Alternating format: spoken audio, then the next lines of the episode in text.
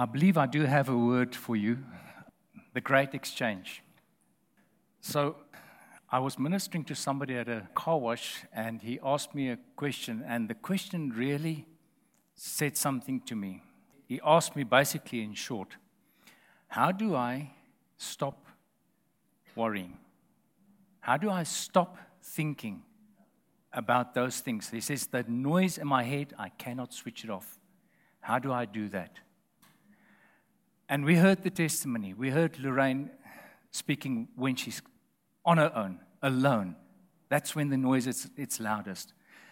Ivor, probably when you were laying in your bed, alone, the noise, it is the loudest when we're alone.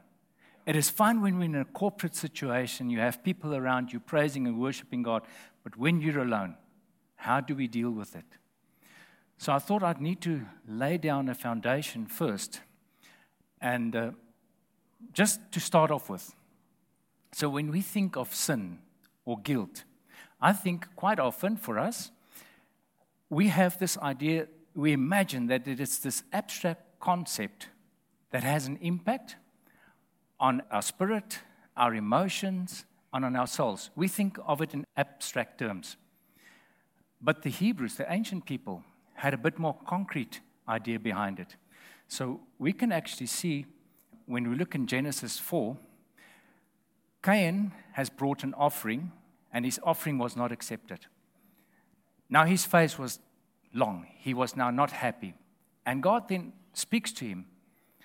And we see God actually warns him about sin, the impact that sin can have on him. And then he kills Abel. And God now speaks a curse. Now remember, Cain was a tiller of the ground. God now curses the ground and he says, The ground will not deliver its fruit for you. And he says, You will not settle down. You will be wandering. You will be, go to the land of Nod, which just means wandering. So you will not settle down, and the land will not deliver its fruit for you. Now we think somehow when we read that when God asks Cain, Where's Abel?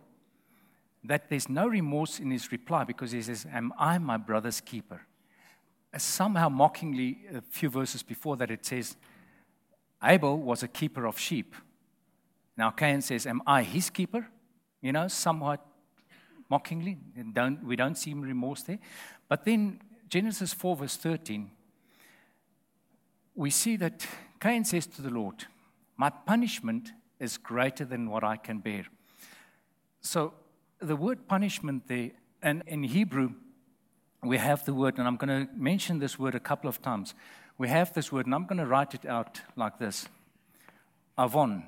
And that's the word that is translated as punishment. But punishment is not the ideal translation there. The Hebrew word for punishment is ornish, and there's another one that is hatay, which also means punishment. Avon rather should have been translated with sin or guilt.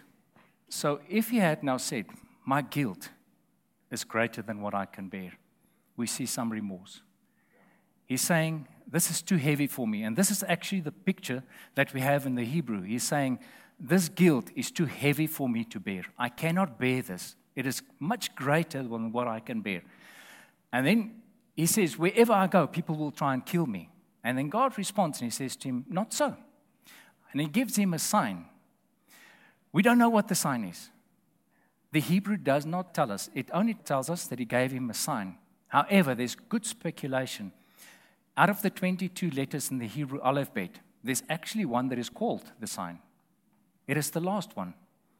And it looks like that. So God gives him a sign. And it is my belief that the sign that God gave him addresses the fact that the burden is so heavy that he cannot bear it. So I want to make a statement here. Sin is a heavy burden. Anybody disagree? You can try and convince me, but if I agree with you, then we'll both be wrong. So I'm just saying sin is heavy. It is extremely heavy.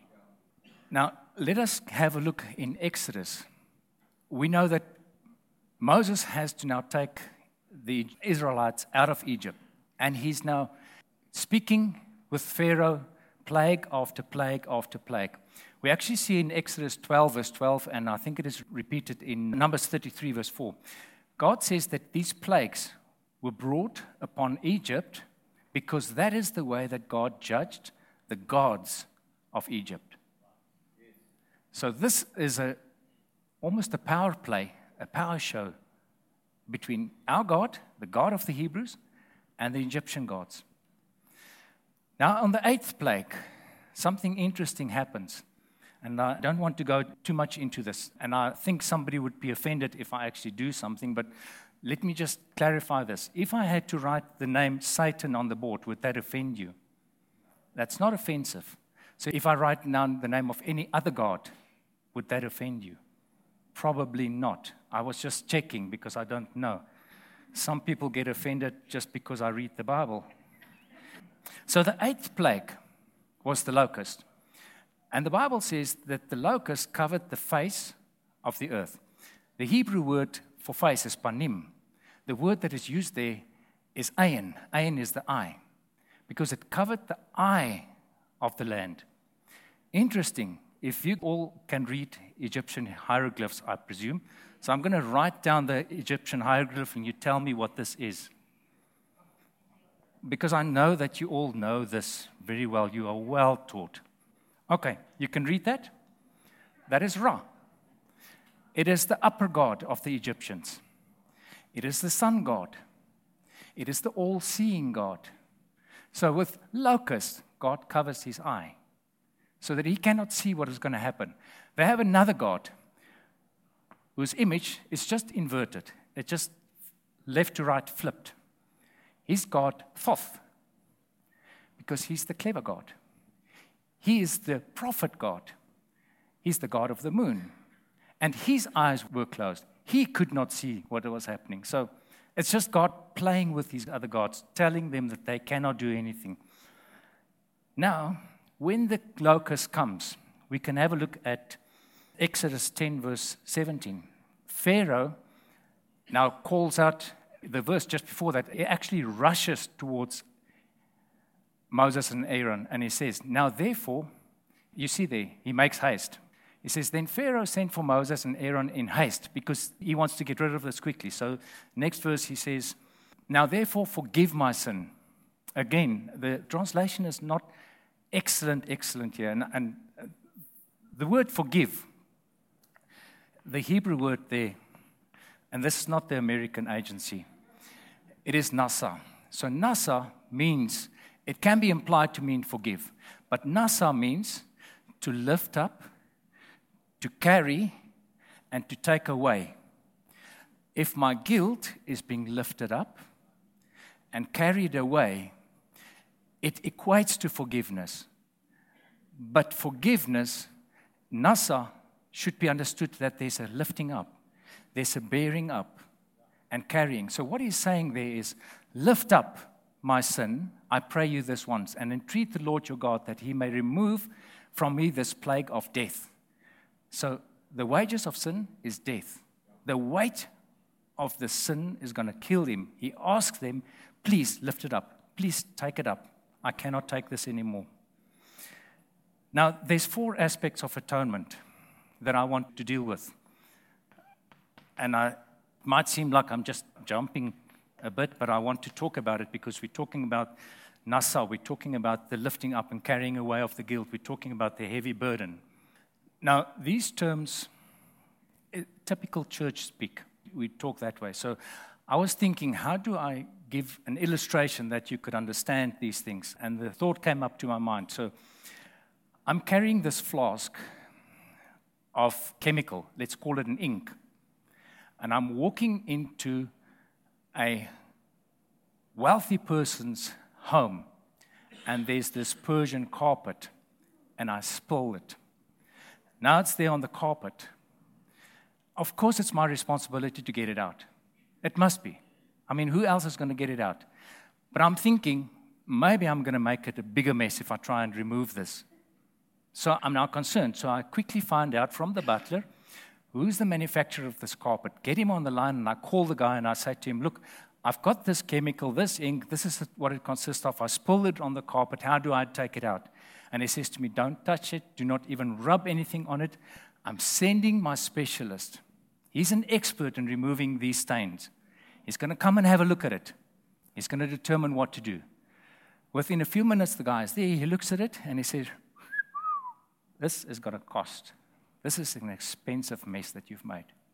But it can be done. And he gives me a quote. So I'm thinking, okay, uh, it doesn't matter. I'm in more trouble now. So I give him the go ahead and I say, please, just do it. So he removes the stain. He determined the price, the cost. I agreed that it can be paid, and he removes it. Now, the removal of it, that's redemption. The fact that there's no more stain is my justification. Because you cannot prove that I caused the stain. Sanctification.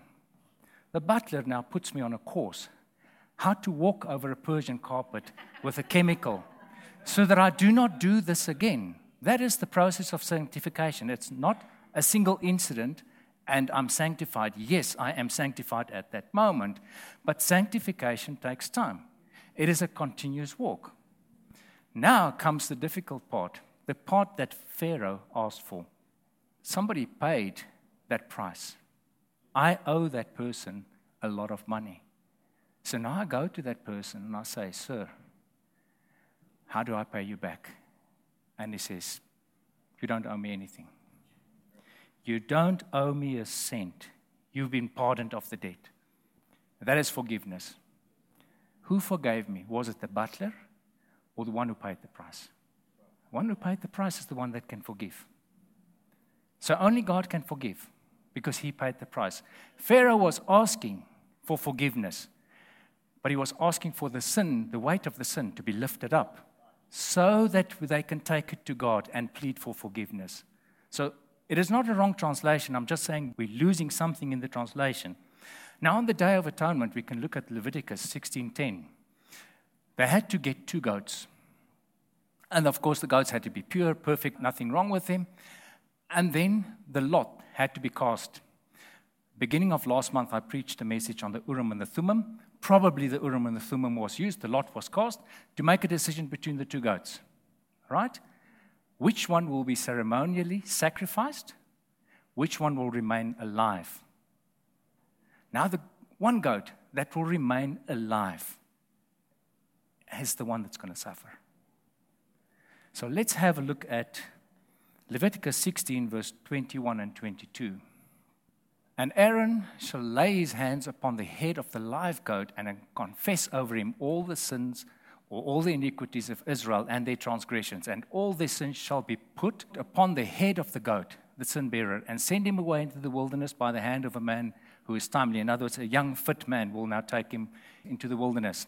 And the goat shall bear upon himself all their iniquities, carrying them. So we see the understanding of the ancient people was that Aaron had to put both his hands on his head to transfer the weight of the sin on his head. And then he has to carry that into the wilderness. He has to be led by a young, fit man into the wilderness. Why a young, fit man? Because it should not be an old man who takes him to the first tree and then comes back, because then everybody can still see the goat. He has to take him so far away that they cannot see the sin anymore. Why? I'll get to that now. So, the Hebrew word for goat is sha'ir. So, there's probably four thoughts that come from this word. So, I'm just going to write the, the Hebrew word sha'ir. It's written from this side. So, it could be with an S or a sh sound. The ayin is a dash. If I say, oh, oh, I stop gutturally, oh, and then stop, and then oh. That is what this sounds like. It's sh, ir. So that is the ir sound. So we can have it like that. We can have an e in front of it. But the vowel pointings could be sha'ar. So if it is sha'ar, it means a split or a gate. If it is sha'ir, it means a whirlwind or a storm. Sorry, that is sha'ar. That is a whirlwind or a storm. Sha'ir means hairy or a goat. How do I bring these wide thoughts? I mean, from a split, a gate, a whirlwind, and a storm, something that is hairy and a goat. It comes from one thing, so there must be a root that means exactly the same. I have a whole talk on that, so I'll cut it short for you. It relates to your understanding. So, a whirlwind and a storm is an emotional thing. It points to the emotional whirlwind and the storm in your mind. A gate or a cutting. The old men in the city sat in the gate of the city. That's where all transactions were concluded. That is where they remembered or recalled who bought what, what piece of land is owned by who, who is marrying who. The knowledge or the intellect of the city, the recollection of the city, sat in the gate of the city. That is why it is there. Then the hairy part. Most of us have a hairy part here, just above the skull. And the goat, why the goat? Not because it's hairy, but because of this very thing that the transfer of their guilt had to be on the goat. So their awareness of their sin was placed on the goat. The awareness of the sin was taken out of the camp to where they could not see their sin anymore. So the awareness of their sin was now gone. They were no longer aware of their sin, which is probably why the Satanists use the symbol of a goat, because they bring back your awareness of your sin. So that's probably why they use the goat. So that is just a bonus. That is part of the great offering that, you, that you've given. Now, Isaiah 53, verse 4, but I think Peter quotes it in 1 Peter 2, verse 22, where he says that Jesus bore our sin. Again, the image of bearing up something, carrying something. There he says it. He personally bore our sins in his body. So he took the weight of the sin of the whole world it is a physical weight that he carried on the. Now, look at something here, something very interesting. Before the crucifixion, Pilate interrogated Jesus. It is what the priest had to do with the two goats. They had to find whether they're pure. Is there any fault in them? Pilate did that to Jesus. And he proclaims, I find no fault. Then he says, But you people have a custom where you let one man go. Who should I let go? This Jesus or Barabbas? Now look at this Jesus or Barabbas? And who did they say should go free? Barabbas. Was Barabbas a sinless, guiltless person? No, not at all. Greek grammar dictates a masculine name shall end with the letter S. Let's take away the letter S. We're left with an Aramaic name, two words Bar Abba, son of the Father. So the son of the Father carried the sins away, while the other son of the Father was ceremonially crucified to pay for our sins. So let's have a look at Psalm 68, verse 19 and verse 21. It's going to come up in the Amplified, but I've been correcting the Amplified all morning long, so I'm going to stop with that. I'm going to rather read out of the literal version. So it says, Blessed be the Lord, and you can follow there, that is the same. Day by day, he carries a load for us. The God of salvation. Now, he carries a load for us day by day. So he's got the sin on him day by day. Let's look at verse 21. He says, Yea, God will crush the head of his enemy. The hairy crown, this hairy crown of him who walks in his own guilt, the scapegoat, the one, the hairy crown, the goat, the sha'ir, our awareness of our sin. He's going to crush that portion. Now, Jesus paid the price. I've gone through the atonement. Everything is done. Now, what do we do from this point onwards? You know, Ezra painted this picture. He was prophesying and he said, In shame, I have to now say this in Ezra 9, verse 6. He says, In shame, I have to now say this, my dear God. Our iniquities, our sin, our avon, our avon has risen higher than our heads. Our guilt is mounted up into the heaven. He's actually painting a picture of how much sin Israel is capable of. And he's ashamed to look at this and he says, Wow, look at it. It's piled up right into heaven. In Isaiah 1, verse 13 and 14, God Himself now speaks through the prophet. And I'm going to skip the first portion. If, if we look there close to the bottom end, God is now speaking and He says, I cannot endure this iniquity, this avon, and profanation, and even your solemn meetings. Let's go in verse 14. And again, let's look at the second part of the verse. He says, They're an oppressive burden to me. I'm weary of bearing them. So, what is God saying? Yes, you've piled it up right into the heaven, and I've been carrying it, and you've been making sacrifices, and, but you don't mean it. There's no repentance. And I have just been carrying it, and I'm tired of carrying your sin for you. What a graceful God. I mean, even though he knows there's no repentance, he's still carrying the burden. I believe that even Cain, that's the way that Cain could survive, because the load was too heavy for him. So let's look in Jeremiah 44, verse 22. God there speaks, and he says that he can no longer endure the evil doings. He can no longer carry it. And the mental picture that I have there is God has all of these sins that He's been carrying, and He knows these people have not really repented. And He says, I'm now tired of this. And He drops that weight of sin back onto the earth, and it scatters the Israelites into captivity because now they see the results of their sins. Now, Psalm 55, verse 22, and I think Peter is applying that. He says, Cast your burdens unto the Lord. Now, let's just see how Peter applies it. Remember, we're talking about sin offering, and that's what the psalmist is writing in Psalm 55, verse 22. But Peter somehow sees something different in and he says, Yes, yes, there was redemption, there's justification, sanctification, everything.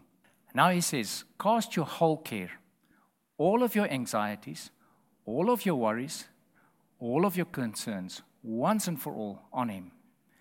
Those things are not sin. We have been justified, we've been forgiven, and everything. Now we go through life. Now we have a child who's not doing good at school. We have a loved one who does not serve God. We have something who feels pain under their arm, and they are thinking, joining the dots thinking, this is the worst thing that can happen to me. We have somebody who has back pains, kidney stones, or something similar to that. And the thoughts come up, and the thoughts now multiply. And now, when we are alone, on our own, these thoughts just keep on coming, coming, coming, coming, coming. So there's been redemption for the sin. But is this not a weight? How much of a weight is this? Your anxieties, your worries, now, if we could trust God with the weight of our sin, why do we think we should carry this? If He was willing to carry the burden of the whole of Israel, even though they did not repent, why will He not carry this for us? How do we stop thinking? It's one thing to say, yes, He will carry it. But how do I stop worrying? Because this is the concern. Remember, this is what I said. I'm going to try and, and get to that. So there's a couple of ways that we could do that. And I'm not exactly saying it's only these ways, there are more than that. But one of the things that we need to do is somehow come to the point where we're going to say, I'm not going to carry this on my own. James 4, and it's probably mistranslating the verse but. James 4, verse 6, and it is also in 1 Peter 5, verse 5 he basically says this that God resists the proud. I think if we think I can carry this burden of my anxieties, my care, if I think I can bear this myself, I'm being proud. I should humble myself. I should say, God, I do not want to be the one who carries this. I'm too proud. It's out of pride that I'm trying to carry this. And we should not be proud. We should not say, I'm strong enough. I can handle this. I'm a man. And you know, this doesn't bother me. The fact that they've threatened to fire me, bring it on. No, why? I mean, don't be concerned about it, but how do we deal with this? So, one way is exactly what we've heard people say this morning, the testimonies that have gone out. We quote scripture. So, we can look at Matthew 11, verse 28. We could look at many, many other scriptures. Come to me, all who labor on a heavy burden and overburden, I will give you rest. So, the moment that you feel this anxiety, this care building up, this is what we can do. We can quote it. Romans 8, verse 31 says, What shall we then say about these things? If God is for us, who can be against us? Psalm 56, verse 3 says, When I am afraid, I put my trust in you. Philippians 4, verse 6 to 7 says that we should never worry about anything. Instead, every situation, we should let our petitions be known to God through prayers and petition and with thanksgiving. So, prayers. You're alone there in your bed, you're alone facing these concerns. We can pray. We can quote scripture. Now, it's fine if you do not have the vast library of scriptures to pull from, but you can understand that the consequence is when you face an issue now, you do not have that library to pull from. Another way that we can do it is with thanksgiving. We can thank God for the good things that He has done in our lives, everything that has been great and awesome that we've received from Him, the health that we have had in the past, the financial contributions that we have had, that we've seen God do for us. We can thank Him for it. And then praise and worship. We can use praise and worship. You know, Bethel is known for its praise and worship. And Bill Johnson probably has a, the most teaching right now on praise and worship. And Morris and I had been speaking, and he mentioned to me on uh, Friday that Bill Johnson equates praise and worship like building a wall of defense around you. During the time of praise and worship, you have this wall of defense around you. So when you're in praise and worship, then it is the righteous who runs into the strong tower and he is saved. But what if your praise and worship stops? then this defense comes down again. So the important thing is this we should meditate on the scriptures. We should be ready to praise and worship. We should be ready to pray. But what if we don't know what to pray? That is why He gives us the tongues, so that we can pray in the Spirit and we can break down these defenses. We can get rid of all of these problems. You know, when we, I grew up in the 70s, believe it or not, 60s and 70s. And we had a lot of hymns that we sang. And those hymns were simple. Some of them had five words and a simple rhythm. Very, very, very simple, but very prophetic, very powerful. I was thinking last week, most of the time, I was thinking about this one that says, He's all I need. Do you remember that? He's all I need. He's all I need. Jesus is all I need. He's all I need. You can personalize it. You're all I need. Jesus, you're all I need. I mean, that you can take with you and wherever you are. And unfortunately, there's been this culture of writing more complex songs because people are not satisfied with the simple things in life. We want it to have a bit more oomph and a bit more of that and a bit, and the musicians can show off their talent. But those of us who are not talented, we struggle with it. We cannot remember them, we cannot memorize them, and these simple things are the things that we can hold on to. In the turn of the 19th century, there was this rabbi who prayed a prayer, and that brings me to the great exchange. Rabbi Levi Yitzhak prayed this prayer. He said, God, creator of the universe, you have a lot of forgiveness, but we, we have a lot of sin. So I'm suggesting an exchange. We give you our sin, you give us your forgiveness. And if you should say, it's not a fair trade, I will reply, what else are you going to do with your forgiveness? And right there is the wisdom. You see, God has grace, He has forgiveness, He has cares. and he's waiting for the great exchange. And while Andrew is getting the song ready, I want you to now sit and bow your head and just think about the cares that you have not yet given to Jesus and how you're going to address it. And we listen to the words of this song. What are we going to do about those cares? How are we going to address those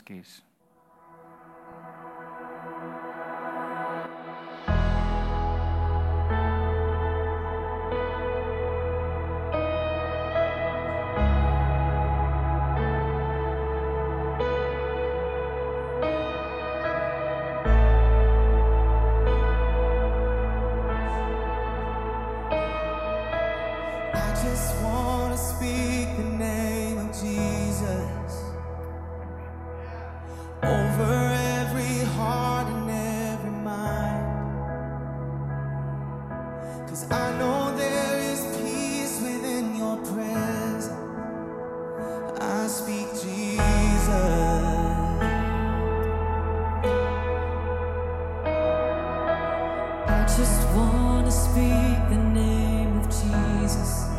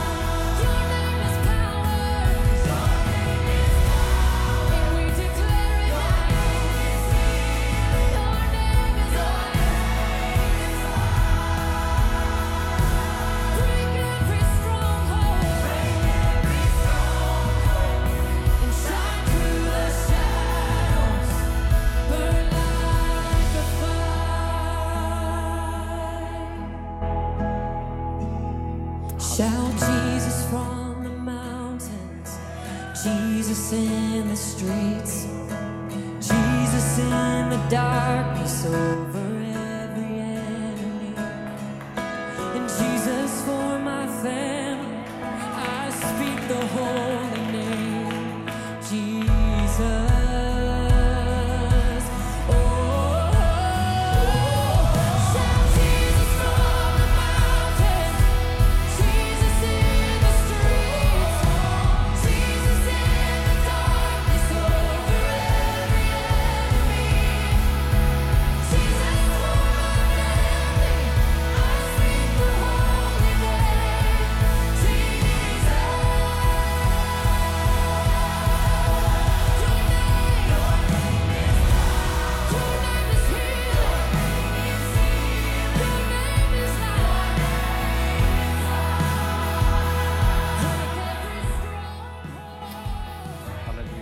cares? So I want to encourage you that this week.